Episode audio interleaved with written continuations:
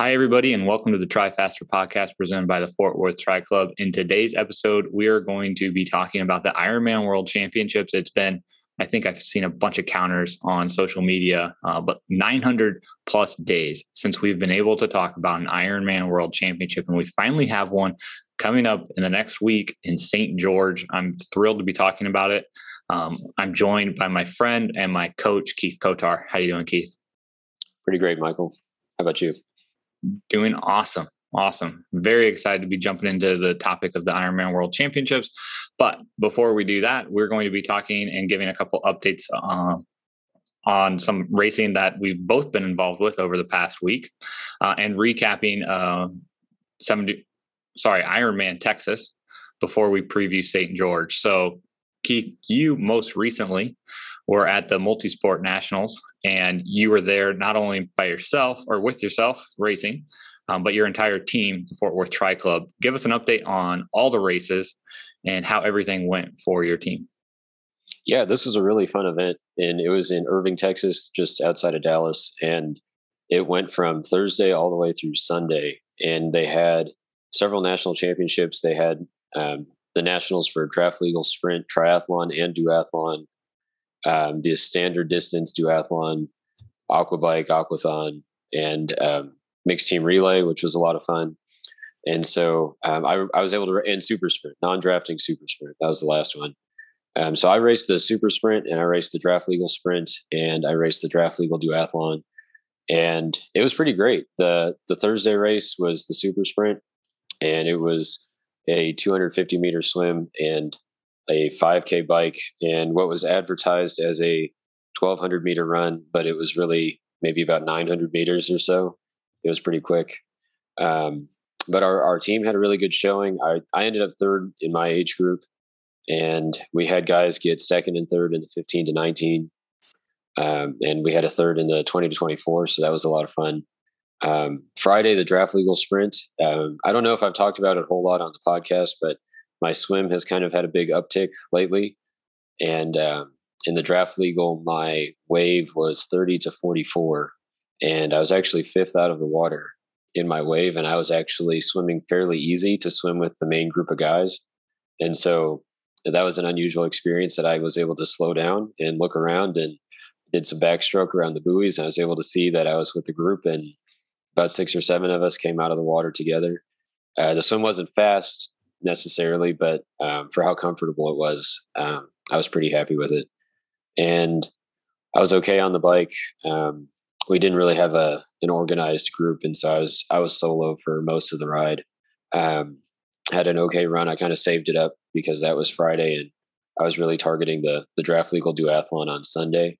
So took it pretty easy on the run and, and ended up third in my age group again. Um, and then we we had a good showing there too with our our young guys. They got second, third, and fifth in the 15 to 19. And uh, one of our guys, Hudson, he was in the the front three out of the water with a couple guys in the 25, 29, and he swam 929 for 800. So I was we were really really happy with that. That we think he'll be a front pack junior swimmer here in a few weeks at the first race. Um, and then uh, the the duathlon on Sunday, that was um, it was pretty warm. It was we started at two o'clock and you know, it was already about 80 degrees, I think. And that was pretty hard. We went out fast. Um, there was one guy that that's on Everyman Jack that took it out pretty quickly. And I think everyone knew he was probably going to be the guy to look out for. And we went through the mile in 458, 459, something like that.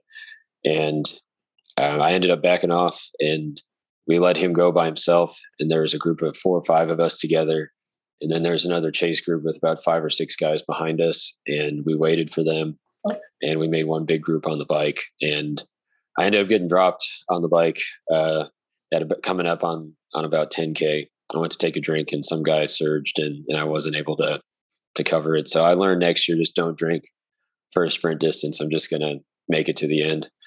Um, and then uh, the run, the second run was pretty rough, but I managed to to hang on. I got tenth overall and uh, fourth in my age group.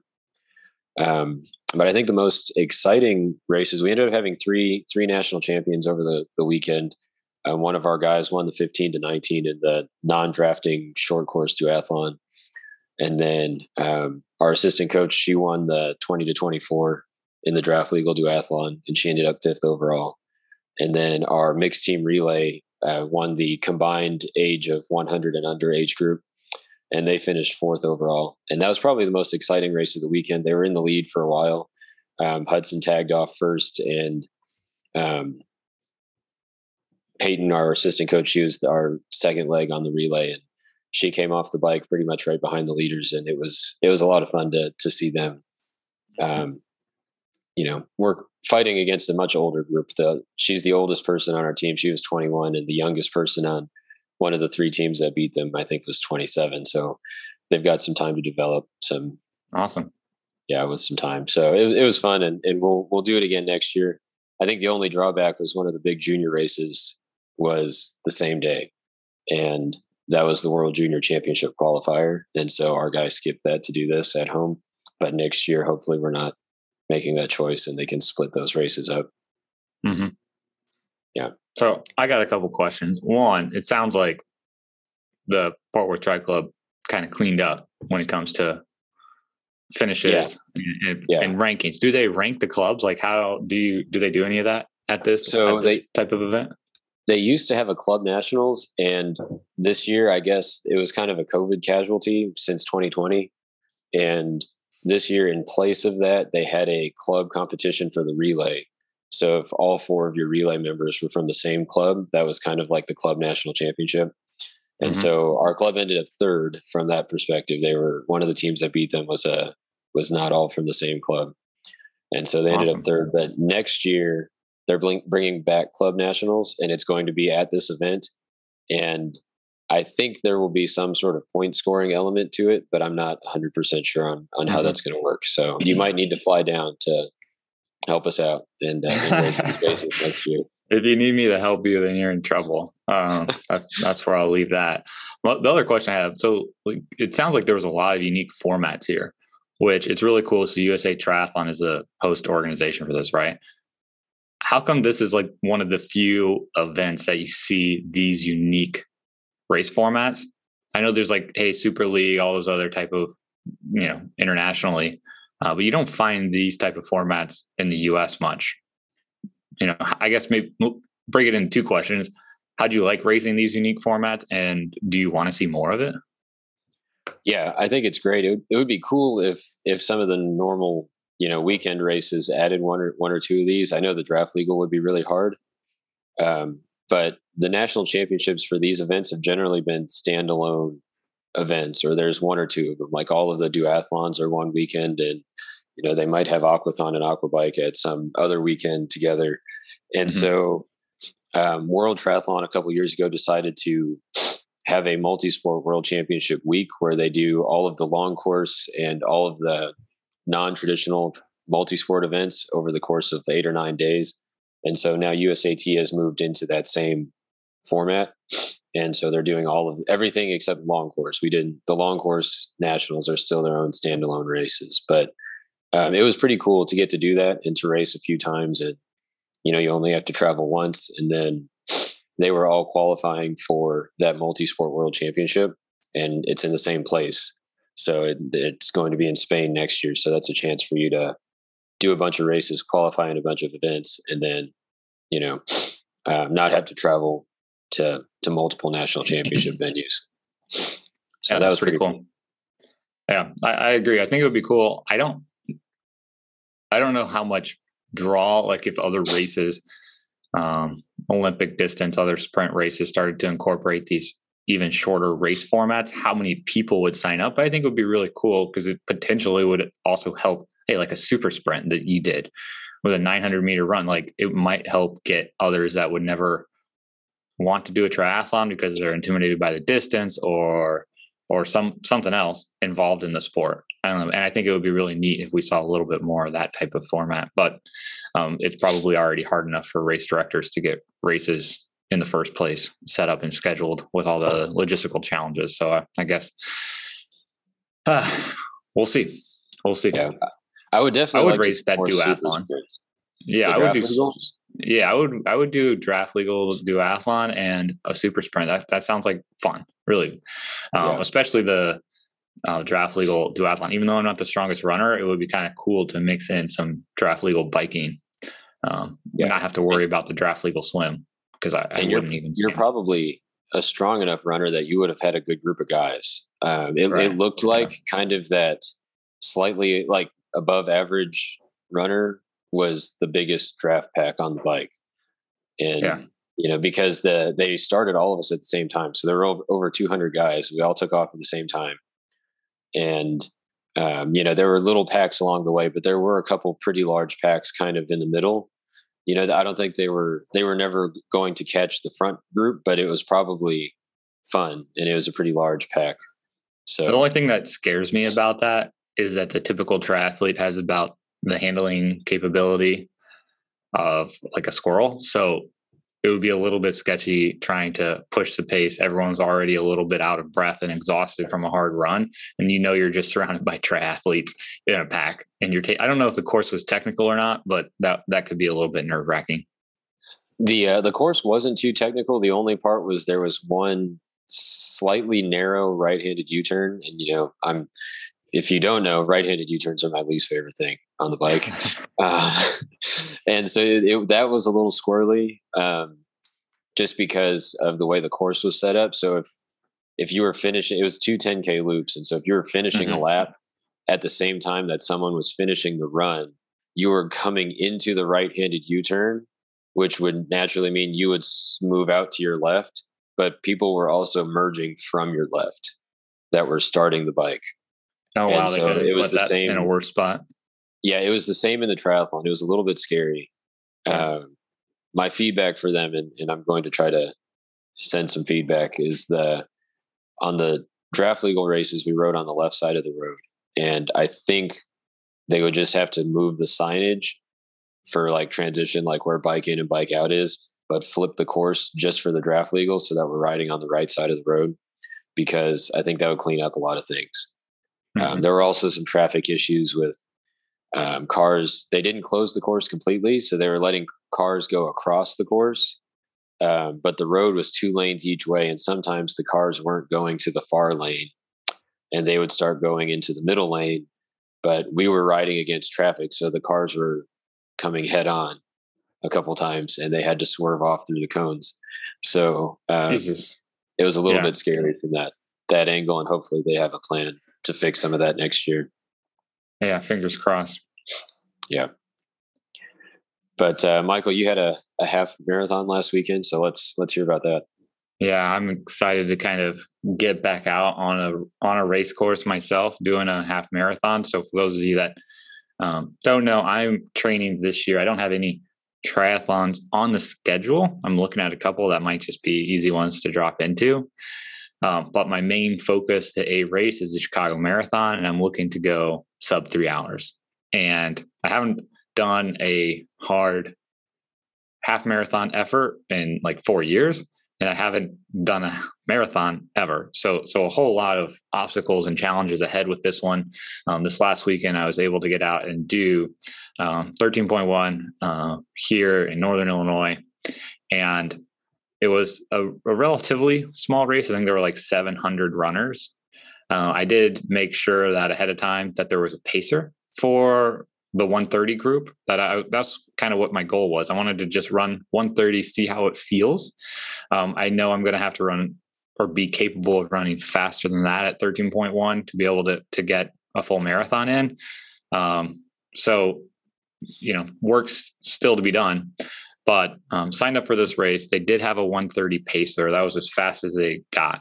Uh, again, kind of a small race. I ended up showing up, and the, the course and conditions. I'll give you a little bit of background on that. It is predominantly on like crushed limestone and gravel, and it is on an old. It's one of the like an old train track type replacement railroad courses. So it's just pretty much you get out onto the course and it's six miles down, six miles back, and then a one mile kind of start and finish to the to the course, and and that's pretty much what you got, or a half mile um, start and finish to the course, and that's what you got. Um, so n- no nothing technical about it, but there are a couple. Um, I think the challenges on the day were one, there's uh, the elevation was flat for the most part, but where there was elevation, it was like five to 15 feet. That comes in a relatively short period of time. So the inclines and the declines were relatively steep in those short periods. That was challenge number one. Challenge number two was it was extremely windy, 15 to 20 mile an hour consistent winds that we were running, and they were kind of hitting us at the side. Um, so it didn't really feel great in either direction. Uh, and then challenge number three that that I found out for the day was our pacers.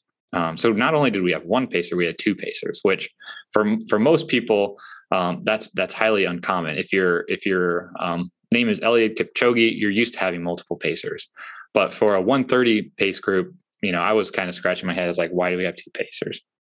So anyway, the race is starting off. I'll, I'll kind of walk you through everything. And um, Keith, I'd love your feedback uh, whenever whenever you're willing to kind of provide it. We start the race, and you know, there's like maybe five or ten guys that go up the road. That's about it that are really pushing the pace faster than 130. Um, and you know, we kind of settle into a little bit of a group, but I mean, it took a while. The first half mile is is a slight incline up, um, and it felt like the pace was significantly faster than our, our goal pace. I went back and looked at it. I think our first half mile we were around 6:30 pace, so we we started hot. Um, after that point, there was a little bit of a, a, drag downhill, and the Pacers were kind of talking to us. I, I found that I learned two things. One, um, Pacer, we'll just call him Pacer number one, uh, was just two weeks ago running Boston and has not run much since Boston. And, and, he raced Boston for the first time, and it was a hard effort for him. And he, he requalified for Boston. So, so no doubt, this guy's a really strong runner and can pace a 130 group, or is significantly capable of pacing a 130 group. Um, it found out, you know, his, his fastest half marathon PR is around a 122. So he, he has the credentials to do this. But, you know, his legs are tired. And more than likely, he hasn't been training at 650 pace for a while. And he even said that. He said, you know, I'm just going to do my best to keep you guys on target here at 650 pace, but we're probably going to go a little faster, a little slower here or there. It's like, okay, well, that, that's probably okay. That's not a big deal. You know, we're half mile in. I was like, well, we started a little hot, but we'll, we're dialing it in. We're getting closer okay, let's see how this goes. So pacer number two starts talking and shares a little bit with us. In two weeks from the day of the race, he's going to be running a 50 mile race. Um, so this is really just like a, a long training run for him, but he's not used to really pushing 650 pace. He definitely can, but this is this is you know above and beyond like his normal speed threshold that he's been training for for a 50 mile race. Okay, Got it. All right. So we have two, the reason we have two pacers, it's becoming obvious to me, is that we have two people that one is training significantly slower than race pace over the course of the prior couple months, one that's been training significantly faster than our race pace over the past couple months. Neither of them probably have 650 dialed in very well. Uh, and it didn't take me long for to to kind of experience that because by the second mile, neither of our miles were, were within five seconds of our goal pace. Um, both of, I think the first one was like 642 and the second one was 644. Um, and, and that's great if you're trying to run faster than, than 130. Uh, and our, you know, pacer number one is like, Hey, we're, we're putting time in the bag. That's how I think about it. We're putting time in the bag. Perfect. I love hearing that. Um, and you would think, Hey, if you're running a little bit faster, that's fine especially, and it's okay, especially if it's a consistent pace. Um, but the pain points that, that I want to share with everybody here is it's very difficult if you're trying to run a 130 and your pace is going from 630 to 715 to 630 to 715. Uh, and, and Keith, if you look at my data, um, I think the pace is a little bit harder to see because it goes so quickly. But I really found the Stryd power meter extremely helpful when I was analyzing my own run. If I look at every little two mile break, my power is kind of bouncing up and down plus or minus from about 310 315 is the power I need to hold to run 650. Uh, and it's going from like 270 at times on the low end to 80 up to 350. Uh, and then I think that there was a point later in the race, and, and these these surges are happening constantly. Um, and there's a couple of the other runners in the group are like, "What is going on? Why are we surging?" Uh, we were surging up and down every five or five or ten foot hill. We were surging through aid stations, uh, which is like just ridiculous. It would be like a gap would open up of like 15, 20 feet between almost everyone in the pack because our pacer just decided to like grab a drink and take off um, and, and, it would just leave everyone scratching their head so uh, i decided like hey maybe it's the, the first half of the run i'm like maybe it's the wind maybe we're getting hit by the wind a little bit hard um, up front i mean i'm not having too much issue with it it, it's something you can feel but it wasn't really something that that should have hurt you too bad um, but it's like okay maybe at the turnaround it'll get better it didn't get better at the turnaround. Um, in fact, our pace actually sped up. I think our the front our um, pacer pacer number two dropped off at mile three. That's an important piece I should make mention. Pacer number two, he's training for the 50 miler. He drops off at mile number three. Um, so we were we're down to one pacer. We hit the turnaround. Uh, we are at one. We're at 44 minutes and like four seconds. So we're we're just cruising at about 128 pace, way faster than 130 pace. And, and I'm feeling like, hey, I think I can run that pace if it was steady, but I'm getting beat up by these little surges and slowing it down. If you're trying to run, run 130, if you're on pace to run 128, I don't think there's any point in your race that you should be running 715, right? That just doesn't compute. Like the math doesn't work and it's not really the best strategy if you're trying to have a quick time. That's what we were doing though, the entire race, all the way back down. Um, coming back from the turnaround, it was just getting more and more painful. By mile 10, I'm like, I'm really starting to feel it. Um, and that's also the time period where pacer number two decides to join back into the race. And I don't know if that's allowed in most normal road races. The pacer can drop off and then join back in with the group if they haven't run the rest of the race. I know, like Kipchoge, he did his breaking two attempt with pacers that were coming in and out. But I think that's like a, a written rule. You can't have a pacer in and then out and then replaced, right? Right. In a normal race, yeah. Okay. Because they're still well, competitors technically. Yes. So, but this is a U road race certified course. Um, I don't know. Obviously, they didn't care much about the rules. So pacer number two is back in, um, and he just tears up the group. I think we had like nine or ten people at the time of mile ten, um, and then within half a mile, there's like only four people going up the road. Pacer number two is dragging one other person with them. Uh, Pacer one is now behind him saying, Hey, we need to slow it down a little bit. We need to slow it down a little bit. He did that for like 10 seconds and then he was up the road. Um, and, and I had to drop off. I was like, This is ridiculous. I know I have a couple minutes in the bag now at this point because we've been running too fast. Um, so I, I had to kind of take it easy for a tenth of a mile or two recompose myself and run it in the final 5K, most of the final 5K by myself. Um, I ended up doing that uh, on my watch, 129.50, 13.1, but clock time was 130.12. So um, I'm not going to be like upset or disappointed at the end result.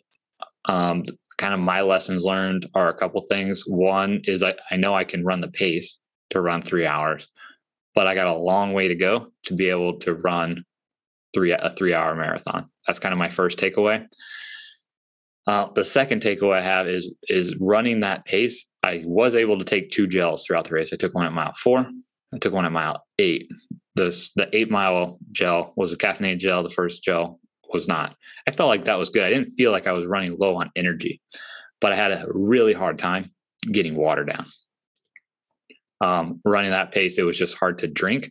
Uh, and after the race, I was extremely dehydrated for the rest of the day and even into the following day. So I know I need to figure out how to get fluids down because a half marathon, and it was 45, 50 degrees. I didn't feel like I was overheated or sweating, but uh, I was definitely losing fluids and I wasn't able to replace them as well as I had hoped. The only thing on course that was available was, you know, capped bottles. I think that's harder to drink from, uh, but I got to figure something out because I have to be able to to stay hydrated over the course of a full marathon. Uh, and, and and then I think the last lesson learned here was I didn't feel like it again was the cardiovascular system that was holding me back toward the end. It was just muscle fatigue of hanging in that that 650 pace, or, or excuse me, that 630 slash 715 pace, uh, one or the other. Um, so again, just continuing to work on some muscular strength, speed work, um, and some of the other um, strength exercises that you've been giving me, Keith. I think that's going to pay dividends to be able to hold that pace. It wasn't the cardiovascular beat down. It was it was just like my legs are feeling toasted at this point.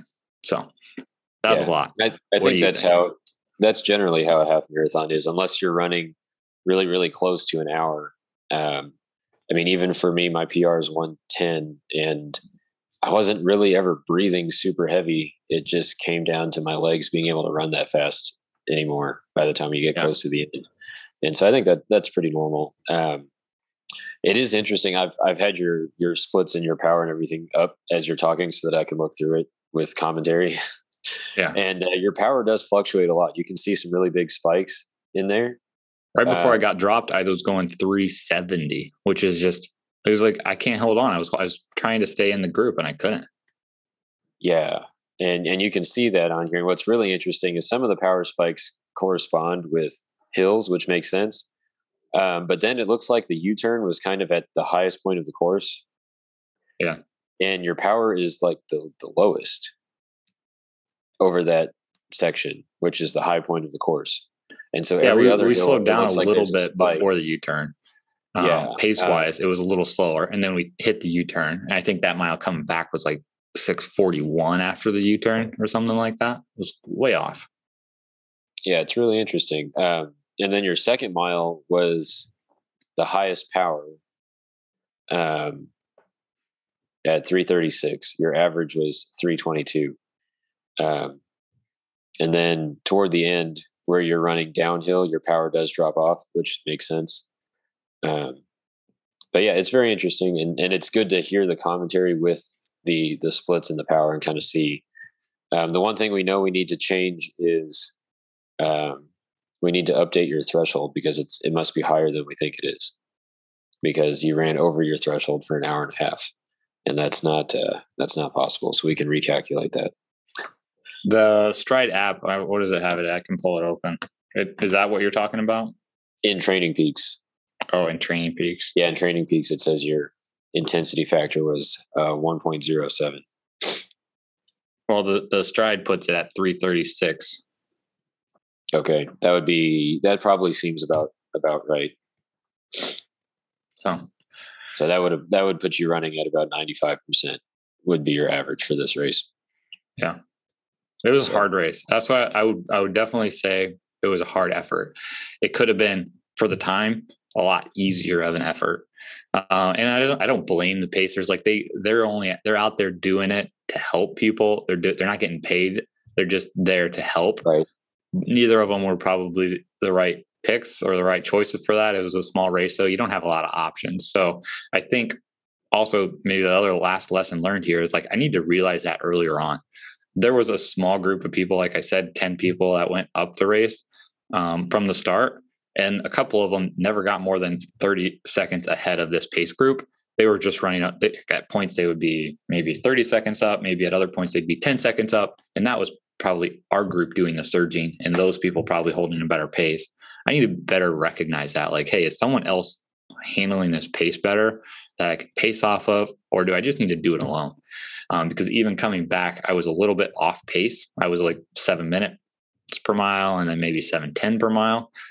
Um, I can pace it myself pretty closely, and, and, I just need to recognize when I need to do that. Because going with the with the variable variability in the pace. It was it was kind of a beatdown. It probably ended up being a better workout because of it, um, but not not what I was trying to do from the uh, get go.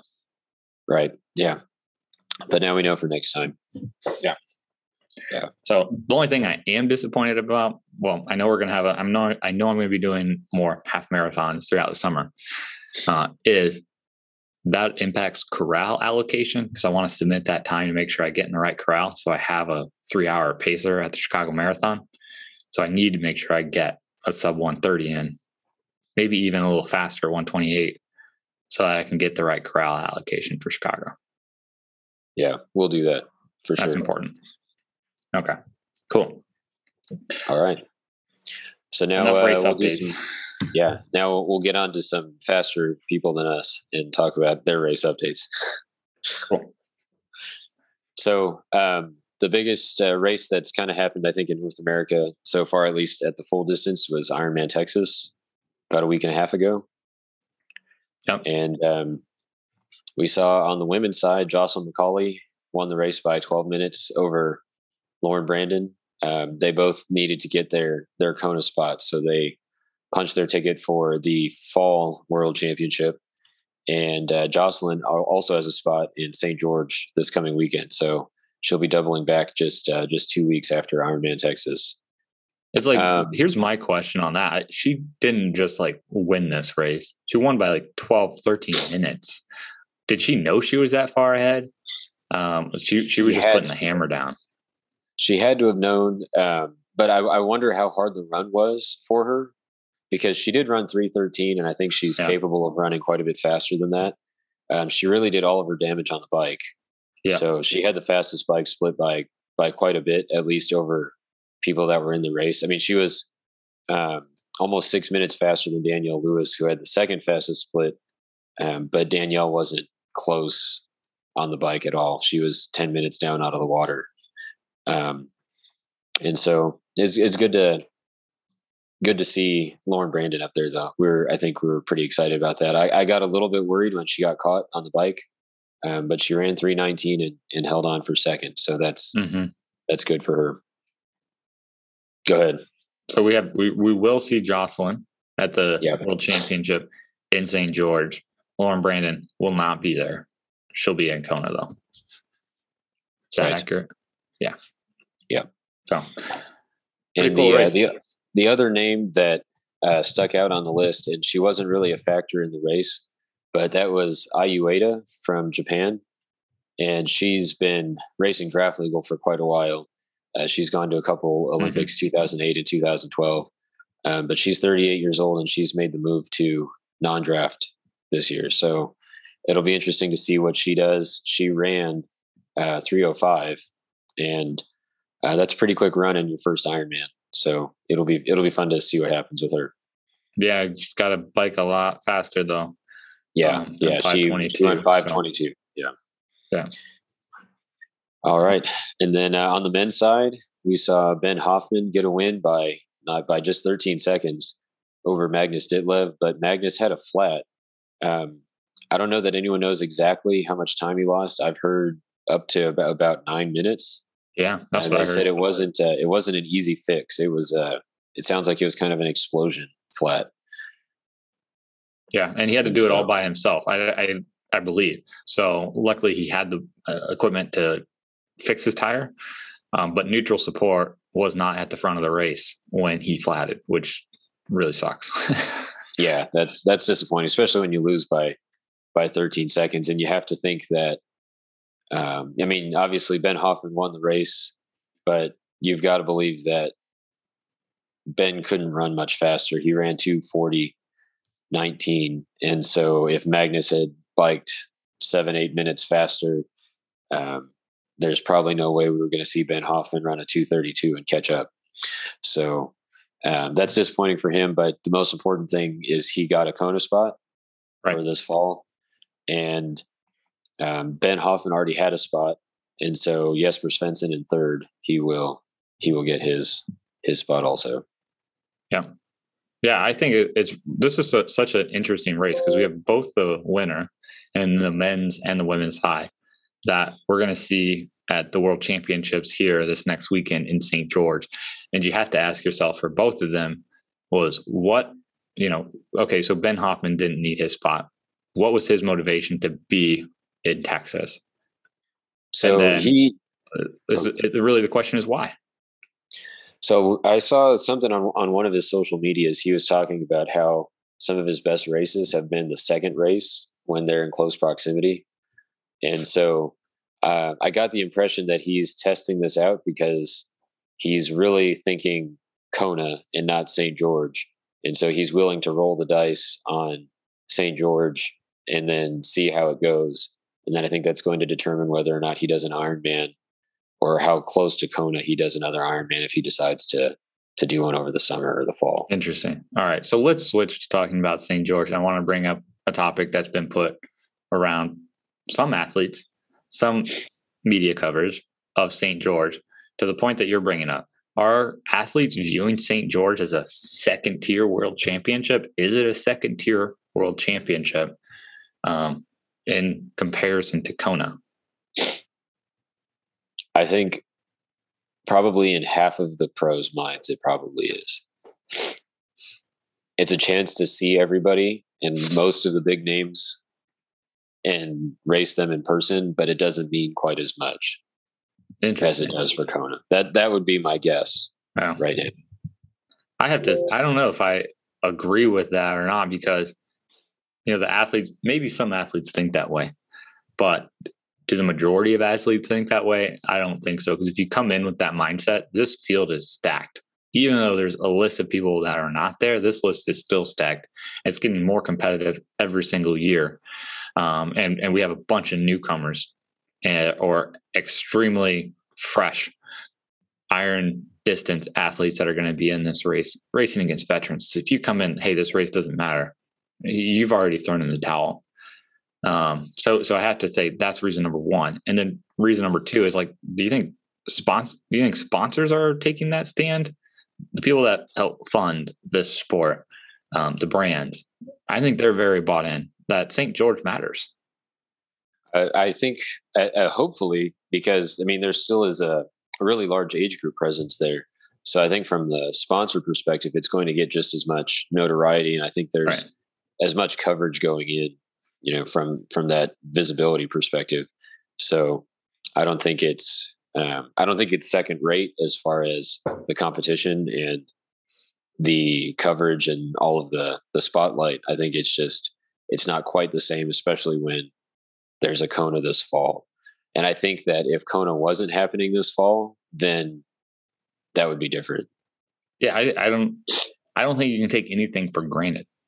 Right. Especially yeah. since Kona's in the state of Hawaii and they're probably the most conservative in terms of COVID um, and allowing events to continue on. We've seen that since it's been canceled two years in a row. Um, this might be the only one we don't know what's going to happen in the fall. I think we've all thought that COVID is going to go away at some point over the past two years, and it hasn't. Uh, and and it could easily there could be another variant that comes up and Hawaii shuts down and Kona's canceled. This might be the only world championship this year. I think people are taking for granted the fact that hey, Kona's on the schedule, it's going to happen. It might not. Well, this is I'm going to throw in my conspiracy theory for the day. If you um, go onto Ironman's website and you go to their pro athletes page. Um, if you're listening and you've never gone, you can go to ironman.com and click on resources and then click on pro athletes. And that's where you can find the pro specific schedule and all of the pro information. They recently updated their fall schedule. They previously only had pro races listed through August, and they put the rest of the races for the remainder of the year. Um, and the the first one is listed as Ironman World Championship St. George, and the second one is just listed as Ironman World Championship without a location. Yeah, or yeah, it might just be Kona not giving the assurances that it's happening, right?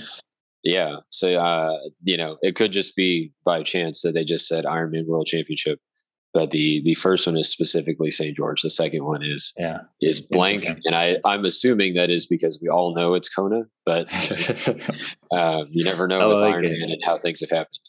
All so. right, I love the conspiracy theories. Okay, let's talk. Let's talk about theories when it comes down to the races. So, okay, so again, first time in 900 plus days that we've been able to talk about an Ironman World Championship. It's happening this weekend in St. George. Let's start with the men. I got the men's right. let's pull up what are you, what is exciting to you besides the fact that it's been 900 days? What are you thrilled to see? I I'm just excited to see the the Norwegians race against other top Ironman athletes. Gustav has done that already to some degree, not necessarily yeah. to the degree he's going to do this next weekend. Um, right. So I think because he's, he's a little battle tested. Christian, not so is. much. Yeah, um, but the thing about Ironman Florida was it wasn't as deep as this, and so I think it'll be right.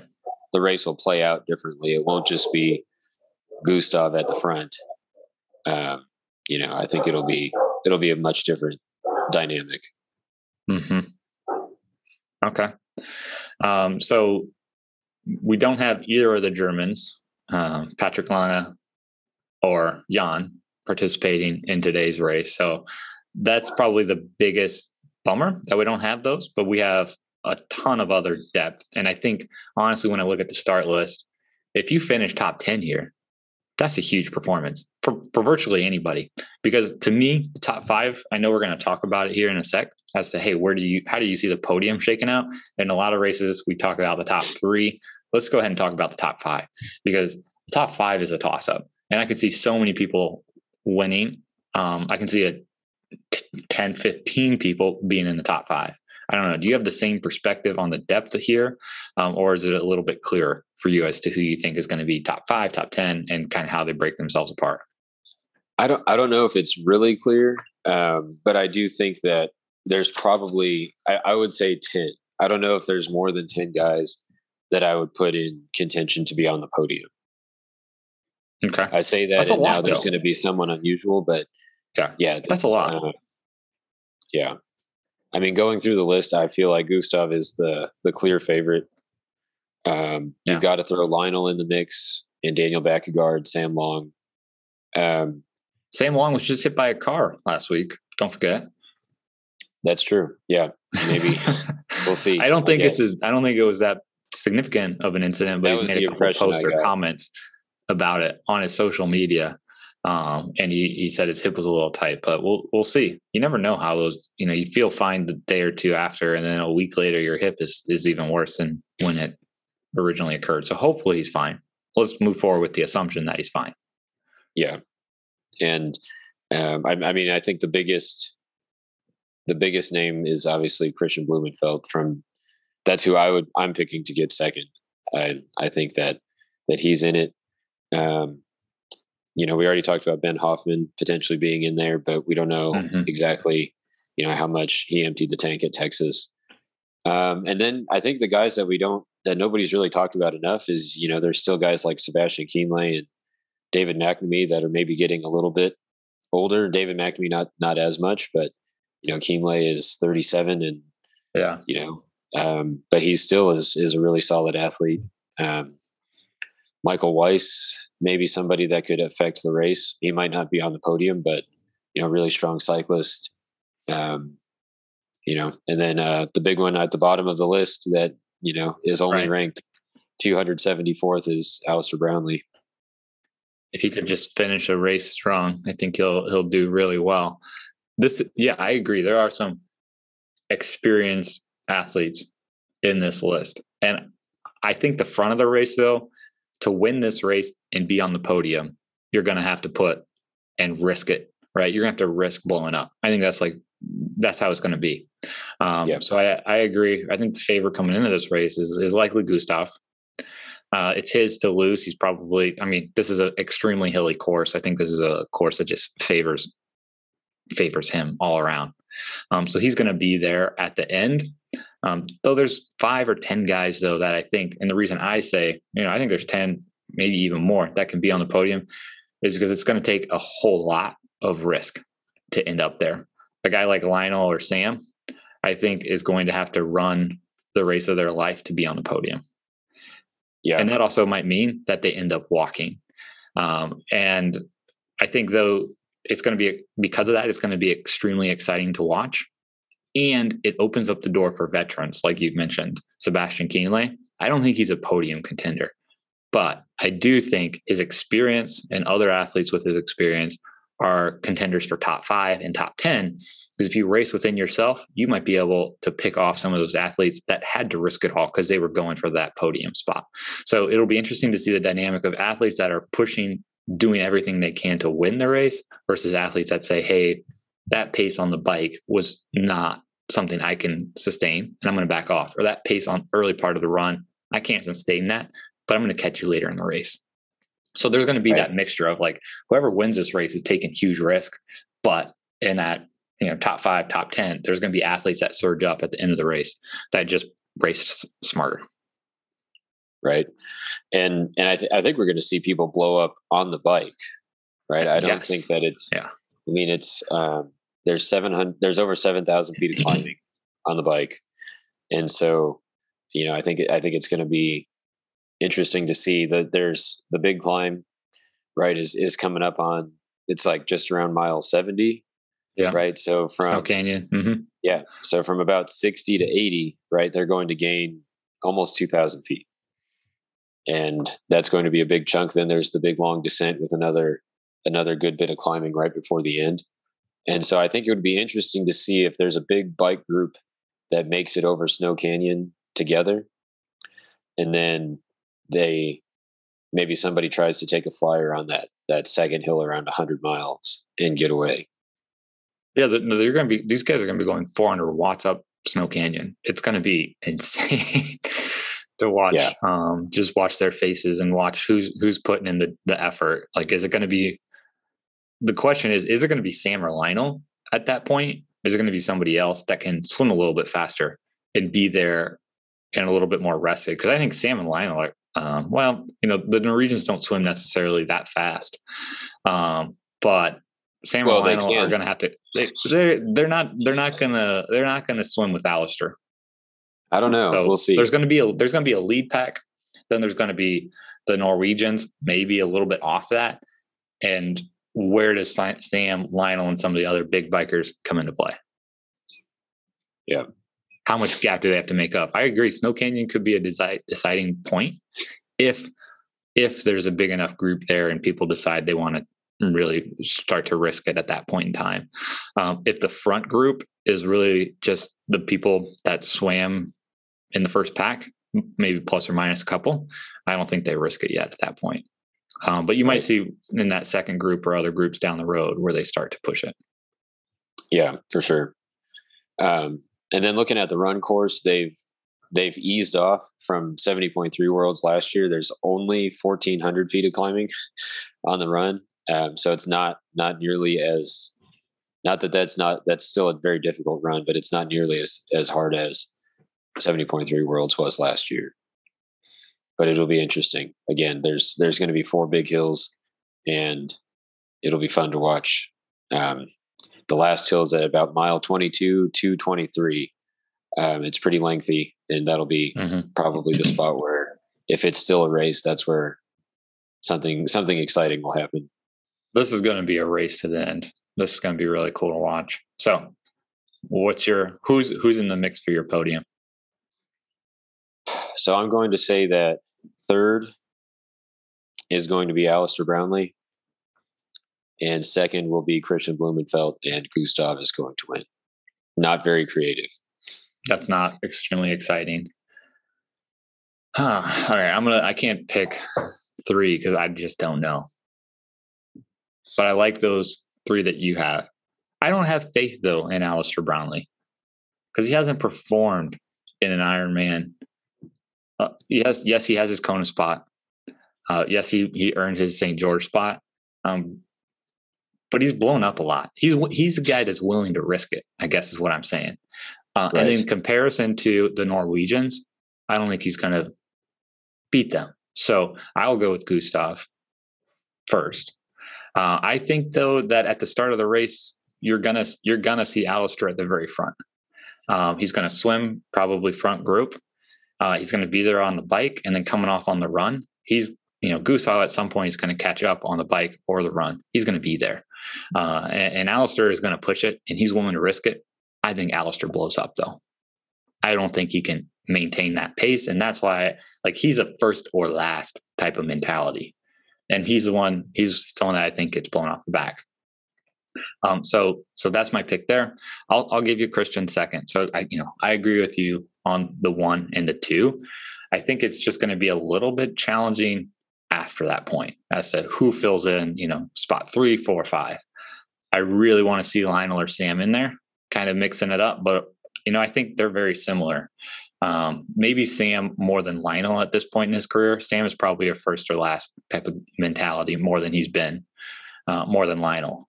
Um, so so maybe we see Sam there. I think he can hold off. Maybe he'll maybe Sam's top three. Um, Lionel might play it a little bit smarter. I think he's in contention for a top five. Um, and then who else can sneak in there? Uh, I, I like Ben Hoffman. He he did race really well. He swam well in Texas, but does he have the legs for this? Um, Daniel Bækkegård, I think he's going to be there. Uh, so so I'm I'm kind of talking myself through this. I'm going to pick Daniel for the last extended podium okay. spot. He's going to be there. He's going to run well. I think he races smart, and he's not a first and last type of person. So that's why I'm picking him for the final podium spot, extended wow. podium okay. spot. All right. So, uh, how about the women's race? Equally as competitive. I'm. I think I I would have a harder time. I don't know that there's a really strong, clear favorite. No, because there's too many question marks still, right? I mean, there's too right. many question marks with Daniela, um, Anne Haug. Like she's probably the the favorite on paper. At least that's kind of how I see it, um, because of her history or pedigree. But she's also 39. Um, this course probably favors her in a lot of respects because of of the hilliness of it. She's an amazing runner, but this is you know even though it's a hilly bike, does she have the power to hang in there on the on the or it's a hilly run? Does she have the power to hang in on the bike? Some of these some of these other women are going to push amazing power, not just on the hills, but on the flats and the downhills. Is she going to hang in there? Um, is that deficit going to be too large for her come the run? So I, I don't know who the favorite is. I don't know. Would you would you think it's Anne or would you think it's someone else? Man, she's not my pick to win. I don't think, just because I, I, think that Kat, I think Kat Matthews is going to win. Really, off her bike yeah. strength yeah, I think she's she's in. She's had some good results. She did well at Lanzarote already. Um, I, I, feel like she's probably the person to look out for. Um, and she's how inexperienced she is, but has not uh, raced that much. And this is a course that I think is experience is going to matter. Well, she was fourth year last year and at, at 70.3 worlds. And so she knows what she knows what to expect none of the people that beat her are in, are in this field. So yeah, um, I think after that, you know, I'm, I'm going to pick Kat for the win. I think that we'll see uh, Anne Haug get second, and I don't think that Daniela is as off the radar as as we think she is. I think she's going to end up third. I would love to see Daniela come back to form, but it was literally a month ago where we saw she's just not there yeah, it's so amazing that we're saying come back to form, and she still won five of the seven long course events she did last year. So I don't think that she's that far off. uh, I think it's just a, you know, she, she might be waiting. Uh, Oceanside or something like that, ninth or tenth, and then DQ'd. Yeah, yeah, but that's okay. She was just getting ready for this. She'll be she'll be prepared. Okay, if if she is if she is, then there's probably no better pick. If, if Daniela is 90% of who Daniela is, then she's the clear favorite. She's a good swimmer, the strongest biker, probably even at 90%, um, stronger than Kat, probably at least to match Kat, uh, and probably a better runner than at 90%. Yep. So I also Definitely saw so Talbot Cox posted a video of of Kat and a, like a quick interview in the countdown. And it's funny, like so Kat Matthews, like before she got in, she to triathlon, she was watching and idolizing Daniela Ryf. So probably it's pretty cool for for them to race each other, um, and, and it would be really cool for them to both be in contention for the win at the end of the race.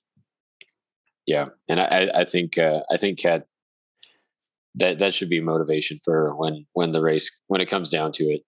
But um, I, th- I think she's she's my my pick to win. And Anne Haug, what race has Anne Haug done this year? Let's look. I'm not sure. She did. Um, she did um, seventy point three Lanzarote, and she got second. And who beat her? It was Kat Matthews. So was it Kat?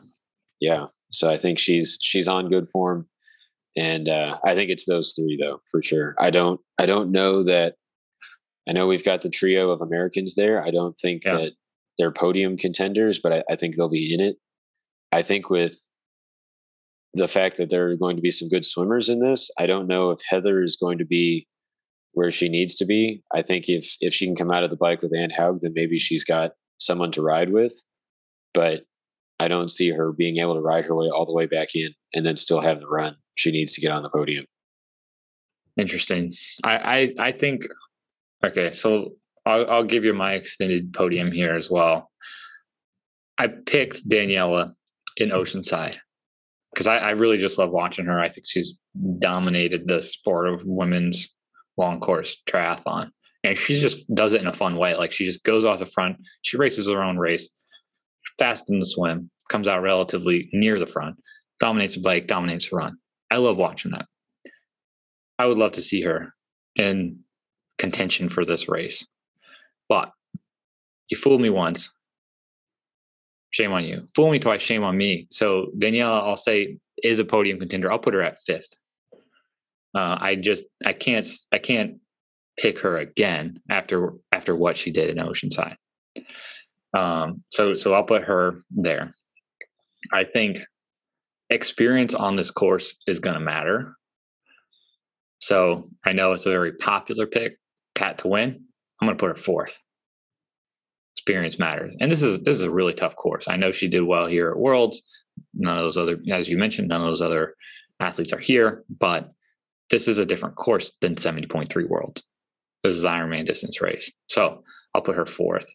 Um, I think we can see some like here. Here's kind of my debate. Like, is Jocelyn McCauley ready to race after Texas? She did extremely well. I think she's ready for some breakthrough performances.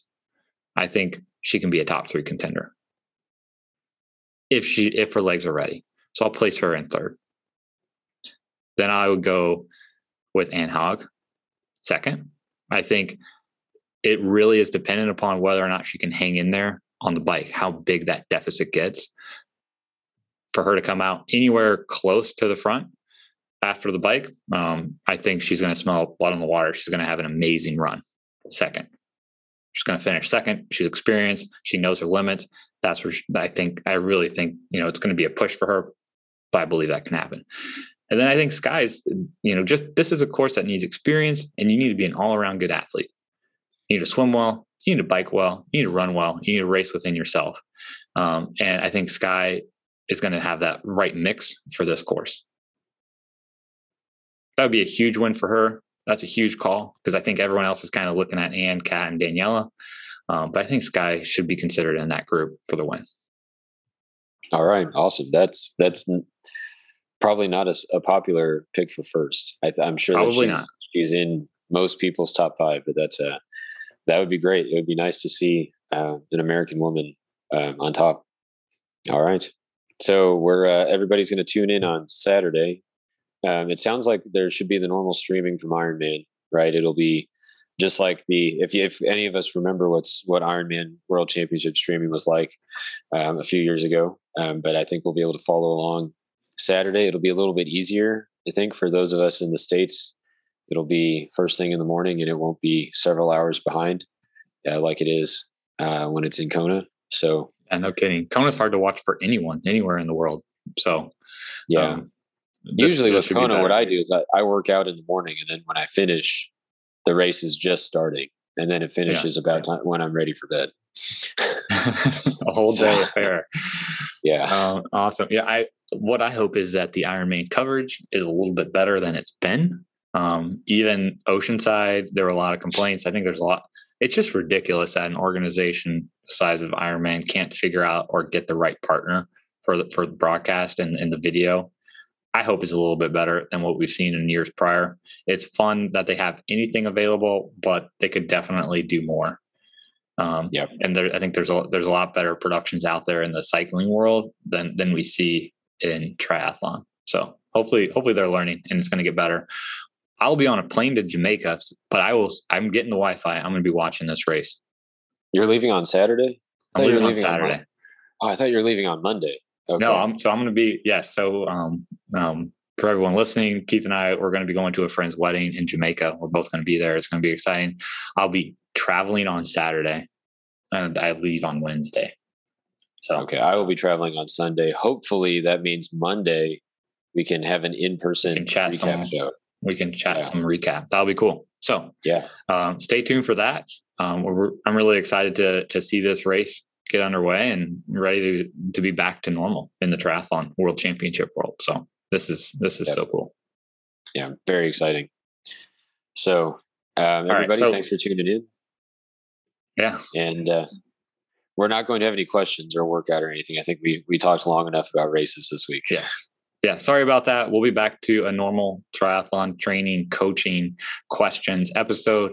after the recap. So so tune in next week for a recap of everything that happened at the Ironman World Championships. After that, we'll get back to to more of your regular scheduled programming. All right. Well, we'll uh, we'll talk to you all next time, and Michael, we'll see you in a few days. Yeah, see you soon, Keith. Bye. All right. Thanks, everybody.